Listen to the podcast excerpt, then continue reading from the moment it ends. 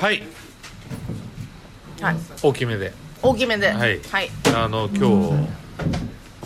何ですかえー本日は桜新町ネイバ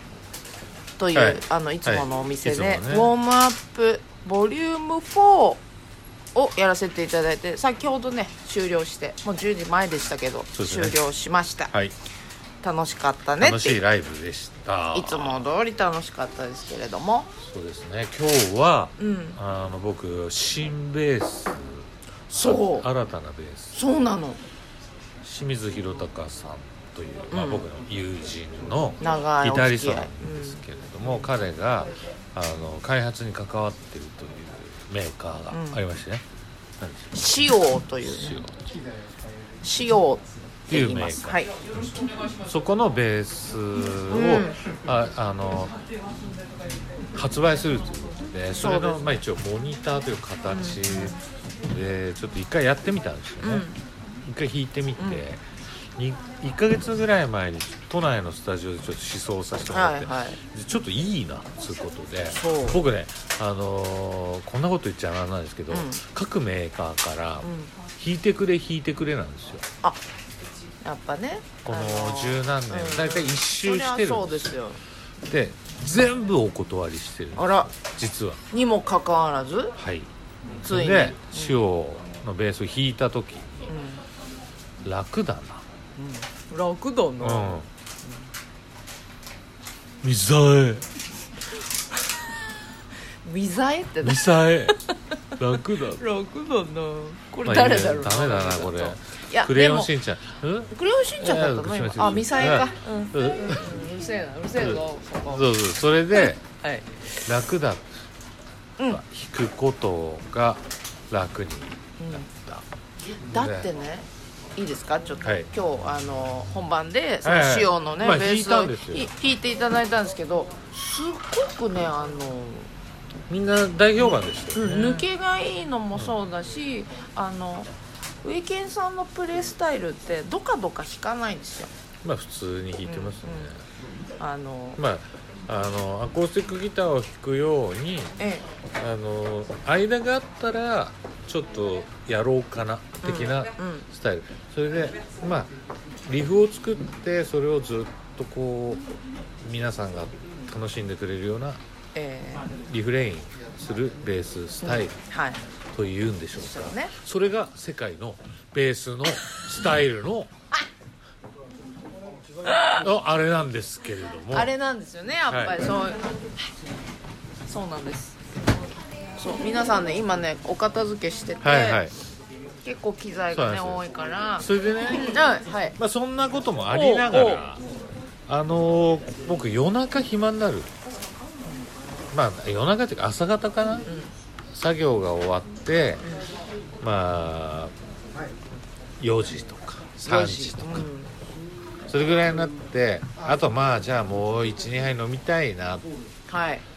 なんかもうとかそのなんかセロリの漬物食いながらちょっと焼酎12杯飲みたいなっていう時に、ねほっとしたい時ですそようねタモリクラブ取りだめてたタモリクラブをあー一年中のタモリクラブ全部取ってある、はいはいはいうちもそうですそうでしょ、そして聞きたいえ聞きたい見たい見たいっていう時にタモリクラブ開始するんですよ、えそしてまあ3まあ調子よければ4本え4本ってベロンベロンになって寝るうんうんうんみたいなの楽をしいやるんだけど、いいですかいいですよなんでか2020年、はいタモリクラブ2020伝説のロックバンドキッスが2021年に引退を発表おはいそれに伴いタモリクラブお2020年日本列島キスだらけフェスえタモリクラブでそうです9月のは11日にはあタモリクラブでああの日本列島キスだらけフェスっていうねリモートでうん、知らなかった知らないでしょ、俺も知らなかったんだけど、こないだ、同級生から、卓球のねうん LINE グループあるんですよ石野さんあじゃなくてあ石野さんじゃなくてスポーツの卓球そうですあの そっち中学時代のうんあ卓球部の卓球部だったもんね卓球そうだよ部の LINE グルー卓プ球部だがったのあの上健さん LINE グループプがねあって、うんそっからうんの一人から、うんいやあのひろちゃん出てたよあの小学校4年生の時の同級生で、村上博之君ってほう4年生の時に転校してきたのあらひろちゃんえそうタモタモリクラブの出てるじゃんそうだからエースエースだから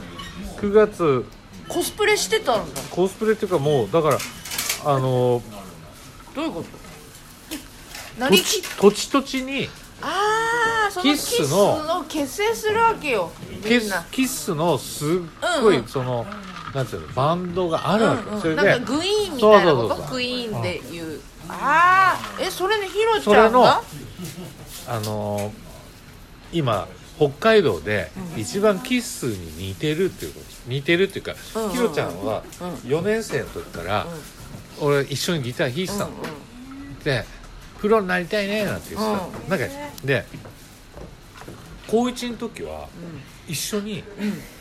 高校生なんてさ、コンサートやってるやつ有料でおうでその時初めての時は、ひろちゃんともう一人おううんうんひろちゃんがあの藤岡っていういや俺友達でギターうまいやついるからそいつも呼んでいいって言ったらパンチパンをかけてきて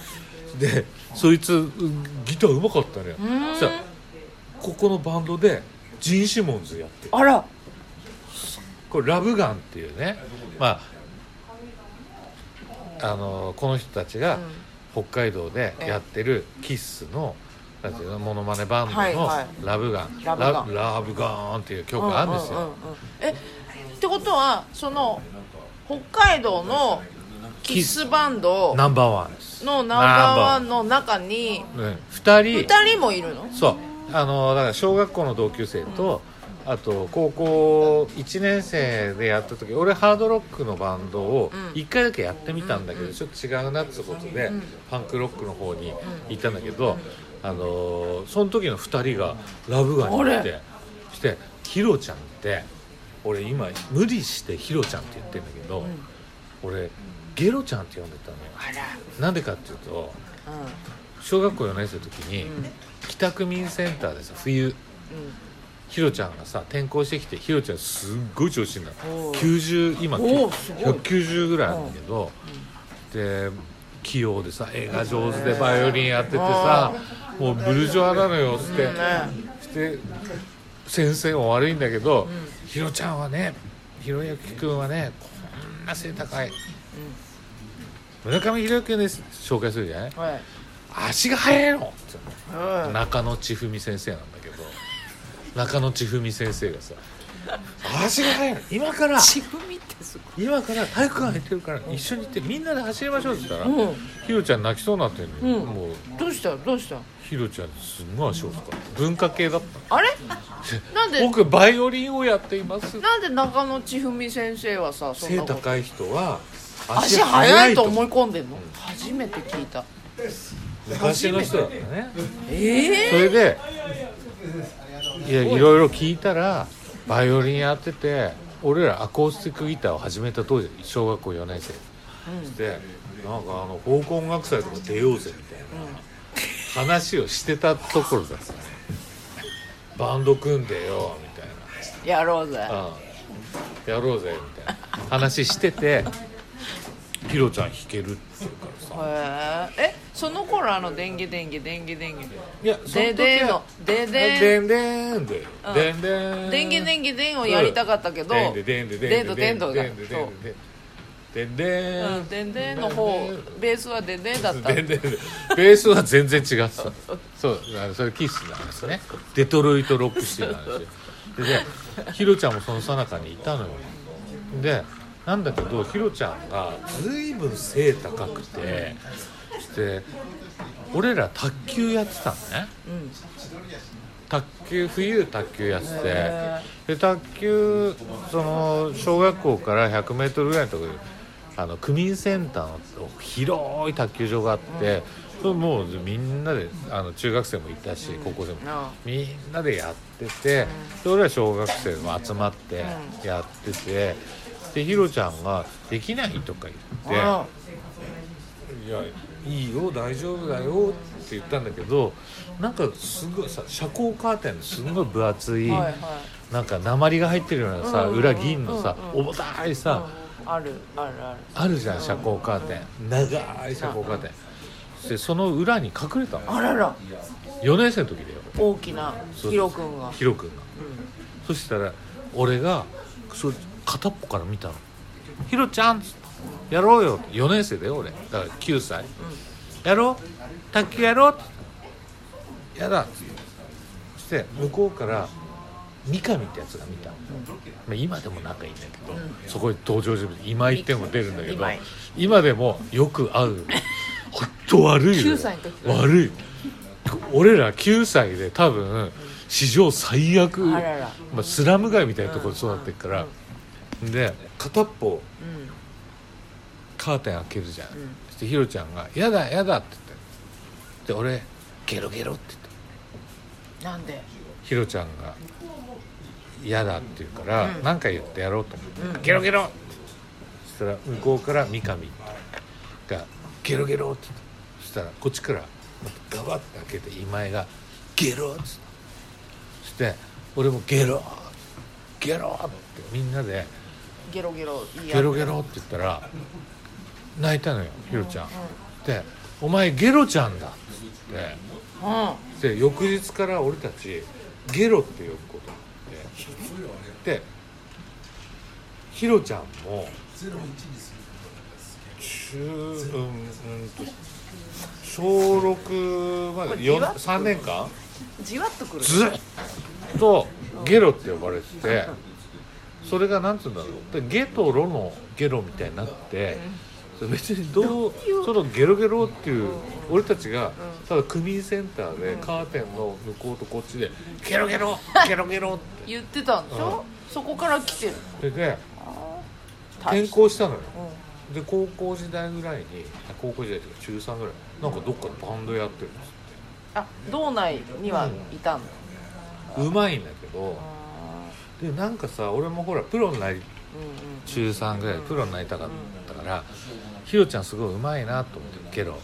ねででもなんかねちょっとやっぱゲロっていう過去がうんそうねであとうちのお母さんも近所のお母さんお父さんもうんひろちゃんがうちの前を通ると「おゲロちゃん」ってあもう普通になってたんだねゲロちゃんっていうのがね言ってカエルのゲロちゃんみたいなですごいのよだからブルジョアの家庭なんだけどだからお母お父さんお母さんがそれを訂正しに来ないのよ今だったらさあのあのいやダメでしょ問題になっちゃうねあのこううちのんいじめだうみたちいのな息子をゲロと呼ばいないでくださいヒロなんでって言うでしょ立派な名前があるんででそのヒロちゃんがゲロちゃんがまさかのまさかのタモリクラブに取り上げらタれたモリクラブキッスのナンバーバンドでそう札幌在住なんですか在住ゲロちゃんはみたいなそれで俺実は4年ぐらい前になんかその世代のね、俺たちの世代の人がちょうど俺が札幌で仕事してる時に「いやケンちゃん出てよ」ってなんか爆音なんとかとかってヘビーメタルの、はあはあはそれこそアースシェイカーのマーシーさんだとか出るようなイベントになぜか俺ちょっとベースで出た時があってさ、うんうんその時にまあ俺はなんかやったんだけどあのこのヒロちゃんと藤岡が来たのよあの俺の前にあほ「うケンちゃん!」っつってでもメイクしてねあ村上博之だよ藤岡なんとかだよとかって言うんだけど「なんだお前ら」っつって「ぶっ飛ばすぞ」っつって「なら名前聞いてピンとこなかった来たよだけど面白いじゃん殺すぞお前誰だよお前有名人に向かってお前なんだお前ミュージそシのャンふざけた面して有名なミュージシャンにお前有名なミュージシ指定のミュージシャンが話しかけてんじゃねえぞ知らねえよお前なんかケンちゃんャンケンちゃん分かってるよゲロだろゲロちゃんゲロだだろろってまだ言うんだ直せないよねでももうあだ名って本当10代の時につけたあだ名はなかなそうなのか変えられないじゃんなんですよだからそのゲルちゃんのバンドはラブガンっていうバンラブガドンで、えー、と9月に放送になったタモリクラブのキスの特集じゃあうちね録画してるのうをん見れば出てくるとそう僕の小学校4年生からの同級生ですはということであはで次のあそう話いうこと題はい次の話題最近テレビ見ててえ女性芸人えうん結構台頭しててで3時のヒロインはい、僕ね福田すごい好きなうんですよん、頑張ってますよねあの人才能すごいあって実は2つのユニットの今でもあのネタ書いたりして、はいでまあいろいろで両方あの W1 に残ったりして、要は決勝福田同士が戦ってるで,、それであのサンジが勝ってるんだけどあの大勢の女の子のやつとか全部あれ福田が書いてるんですよ。へあのえすごい吉本芸人ねあれ福田書いてるうっすら松井直美に似てるよねうそうっそうすらね実はちょっと可愛い芸人みたいな、そうそうかわいい。うんそうそういうふうに自分もそうでちょっと思う今ブス出ししてるんですよ、うんそう私はブスですそうっていうでじ逆に両サイドのあのぽっちゃ個性をねりの方が可愛いというそのうまい出し方ただ今ってそのちょっぴり可愛い芸人っていうのがええ結構いているね増えてきたねねして近所にいそうなの飲み屋にいたら絶対やらしてって言っちゃうっていうようなヒコロヒーあれでしょあヒのコロヒーわかりますヒコロヒーヒコロヒヒコロヒーー見たらいやめちゃめちゃ歌うんですよヒコロヒーえ歌うまいでギター持ギっタてー歌持うって歌うのでねこの間ちょっと歌ったうんうん見このた見間たちょっと見たそれねちらっとね見ましたよ私目撃まあしたシュール系の芸人、うんうんまあ、切る系芸人で、はいコメンテーターとかだからそしたらあのあれララランドあラララランドララララランドサーヤ、あの電通がどっか勤めてる女、あれもいるでしょそのシュールうんうん系の芸人すんごい似てるんだよだからその世相を切るみたいなあとさ伊藤沙莉って知ってる女優なんだ大よ好き大好き声もいいしねそう大好きでもそこれって兄ちゃん兄ちゃんがヒコロヒ芸ー兄ちゃんはえっとあ人れねオズワルあドれそうそうそうで伊藤沙莉と特にオズワルドあオズワルドあれえっあとのヒコロヒーがめちゃかぶるのよでどっちが出てくか俺分かあんなくなるそうかいあそうかいいや伊藤沙莉いいじゃんいいねだから伊藤沙莉って別格、まあ、うん女優格だから、あの CM とかバンバン出てる、いいよねいいよあれはもともといい、であれが出てるとあれヒコロヒーが売れたのかなって俺は思っちゃうあ最近沙莉ちゃんもよくバラエティ出てるもんねそうちょいちょい出てるまあダウンタウンうんうんの出てる男出子てにるも出たしだ,、そうだねけどあの俺はヒコロヒーと推しで人ヒコロヒーいや伊藤沙莉もいいいいしでもすっごいいい女優だと思う女芸人だったらヒコロヒーにヒコロヒーととラランドラランド沙莉いや全然だからこう3つ応援してるの、伊藤沙莉とああなるほみんどなでね同じようにで俺が一番応援してるのは福田さ福田さんさあの夜中え何時からのドラマかさあ出てるえっと出てる出てるじゃんあ出てのる吉高優子うん出てるとナース役ナース役ナースっていうか、まあのおえー、と介護介護介護介護介護士の役でさ出ててさひっそり出てるそうもうそっちもあね始めちゃったよね女優業もいねやもうできるからできるんだけ多ど彩なあのやっぱり書いか書いててほしいそうねあのね書けるからあのでもあの危険なヴィーナスですかあのドラマあのどうどういう評価ですか私ねあの1話から録画してるんですね、はい私のテレビの方でね、見てますよ僕うんでまさかの名越くんも録画して見てたのこれ別に関係関係なくだけどこれなんかはね面白いか面白くないかって言ったらねいやだってね東野圭吾の原作ですよでああのえっと男の俳優なんていうんですつかま妻ぶ夫木き君で吉高さん吉高さん吉高さんぶれないけど多分ね妻夫木君の脚本セリフキャラクターがめっちゃぶれてて最初。だったね脚本家のうんで最初おどけたりとそうかそ「うえー知らないよそんなこと」とかって言そうそういうのなくなったいやこれはこうなんだ」とかって言い始めてしっかりししってかりした男になってきて俺中村あんちゃんの立場がもうそなういだから私の中であのドラマはもういろんな人出過ぎててもう誰ってもう難しいけどでも中村アンが一番あのドラマの中で安定してるいやだけどそれは脚本その,、うだねあのラッキーがあって一番被害を受けてるの妻夫木君で「え僕このキャラの中ですか?」み確かたにいなあのなんかねあのだから脚本が下手なんだよこうれん、軽い男だったんだから面白くない最初そうかそうだだって東野圭吾のあんな面白くないわけはない脚本家なのかなかそれかその局のプロデューサーが演出「いや最初こうしてくれ妻夫木をこあーうしてくれあーああしてくあーれ」言って言い過ぎていややっぱこれ妻夫木をシリアス行こうよ」みたいなもうだからもう役者が振り回されてるなあー大人がねってまあ出てき俺てねは思ってるようん大変だねほん役者って本当にだからあの本今回大失敗作いやもうびっくりいやでも見てんだけどでも見てるよあもちろんね見てる見てるね見てるなんだけど私はねだあれのねもうわけわからんここに傷おでこに傷したさなんか「お前は誰を殺したんだなんとかなんだ」とかってさお兄ちゃんみたいなね人がさであとディーン・フジオカ ねディーン・フジオカねあのー一部で一部でなごちゃんなごちゃんが似てるって言われているディーン・フジオカね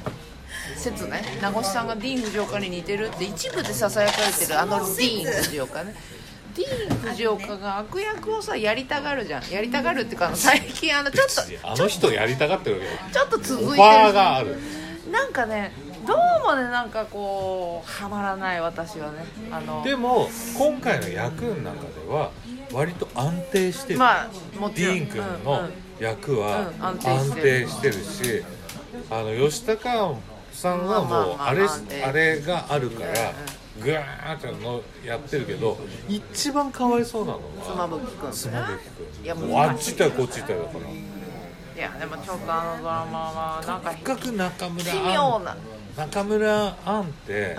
ずもう俺たちの世代の人はみんなそう付き合だいたいねと思う中村アンとあとあのアンパンマンアンパンマンのほら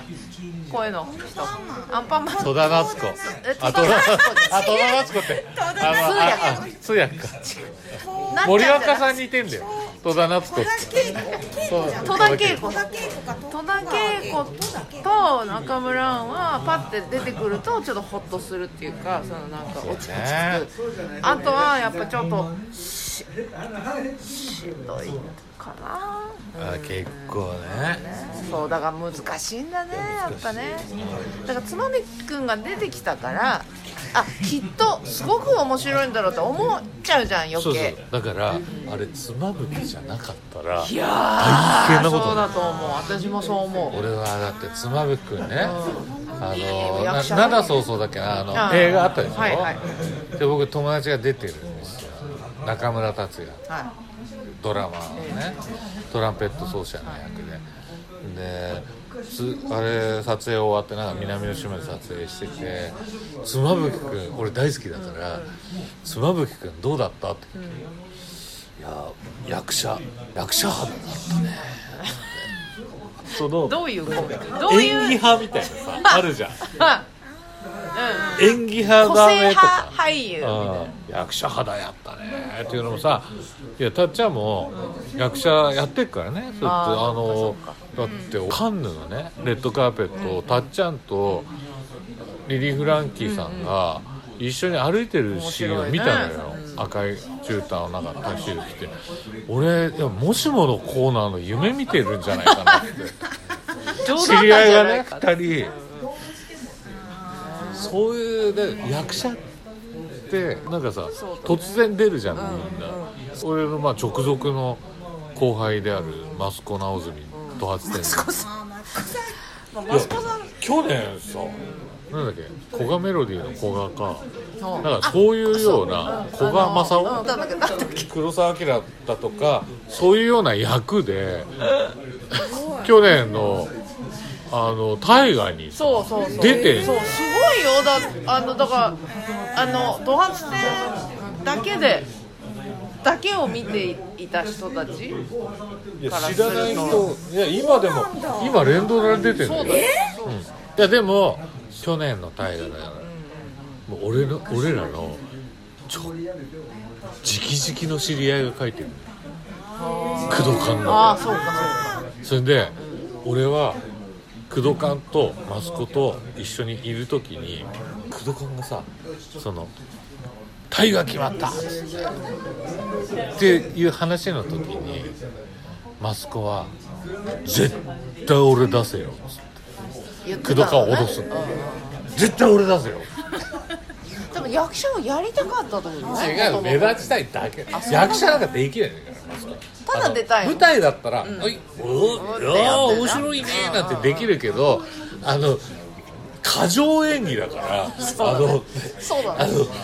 画角には向いてないうんうんのあ全くコントの歌舞伎そ役うだ者からみたいな昔はだから再現フィルムとかによく出てたのよあそうなんだそうだよあのあいつね役者で契約してた時あったのすごいな一時期大失敗してだけど行列のできるあの法律事務所とかってあるじゃんあのそうあだれねの大初期の頃に電気屋さんの役でーテレビを引っ張ったり押したり引っ張ったり押したりってでいう出てたんだ再現 V にめちゃめちゃそれが再放送されましたでお前どうどうしてド発展をそうだねあの一時期やめてあのこう包丁でさ刻んで実演販売あやってさあえ記録的な数字残してさえやっぱうまいんだよそういうまあでも表の人であるんだどっちみちやそっうだぱそれで3年間まあいろんなことやってやっぱりあのド発戦やりますと戻ってきてさでよしじゃあ事務所紹介してやるみたいな感じであのー協力をさずっとして今でも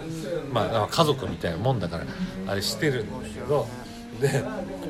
それでどんどんどんどん成功していくそれすっごい面白いこんなにマスコさんの話をしている番組ってあるの かな毎回思うけどだけどフィーチャリングあどそうなんだ俺らのいろんな人が例えば落語家さんとかマスコの話してるしてるやっぱりだからラジオ聞くそのと気になる人なんだそうそうそうそうこあっのちゃ間んハママるスコさんだったんだけどハマる人はハマる人はやっぱハマっちゃうんだなつってゲラゲラ笑ってる、ええ面白い人だねあのー浅草行くとやっぱマスコはスターだし、面白い人だ不思議だよね本当でも北海道のね俺たちのあの一番のさ、まあ、俺の一個下のもうやっぱ大スターだよマスコって、マスコの人生が本当にそうそうなんだよゲストこんに来たらそうこんなでもねゲストに来るより呼ばな呼ばないそれよ方り深くそうでも呼ばない方が掘面って白い勝手にここでずっとし知る